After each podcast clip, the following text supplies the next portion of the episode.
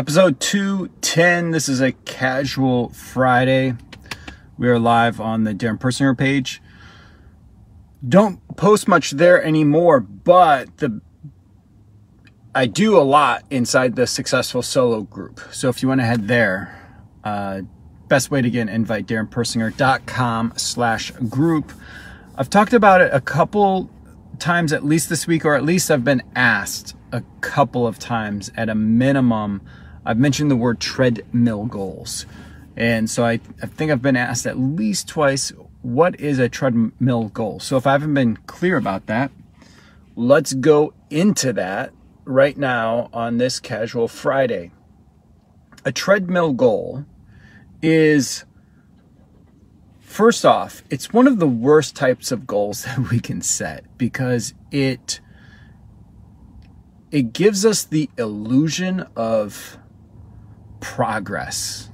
It allows us to be busy. It allows us to focus on something.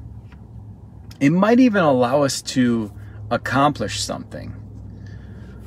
But the progress that we make, the end result that we get, there's really no impact.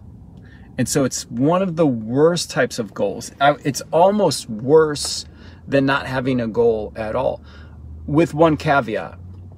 If you're if you're completely lost, if if your life and your business is a complete mess and you have no direction, you have no aim, there's there's um, no progress, there's nothing being made, you don't have any goals. A progress goal is okay to start going to get you heading in the right direction, allow you to create some moment, momentum.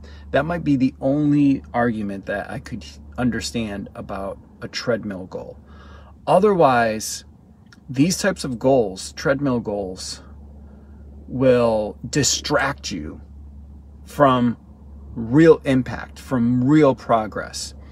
It keeps you moving, but you're not going anywhere. That's why I call it a treadmill goal. You're moving, but you ain't going nowhere.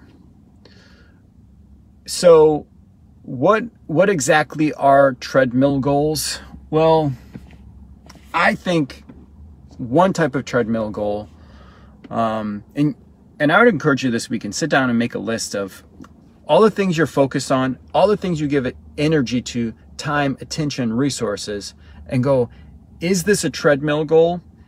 Um, or am I actually making progress? Am I actually going somewhere? But one big one that comes to mind immediately is inbox zero.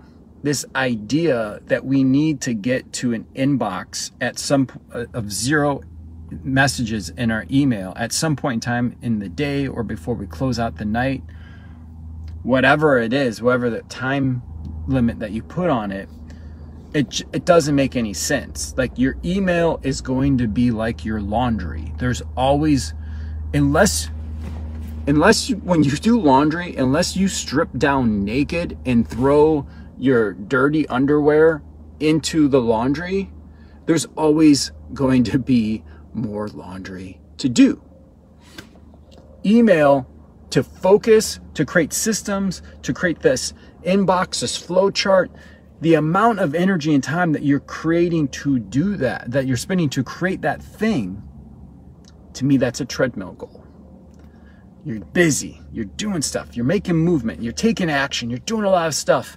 And then you have an inbox zero at the end of the day Is your business any further ahead? Did your net worth increase? Do you have more cash flow coming in? Do you have a better marriage? Did you get to spend time with your kids? This is what a treadmill goal is.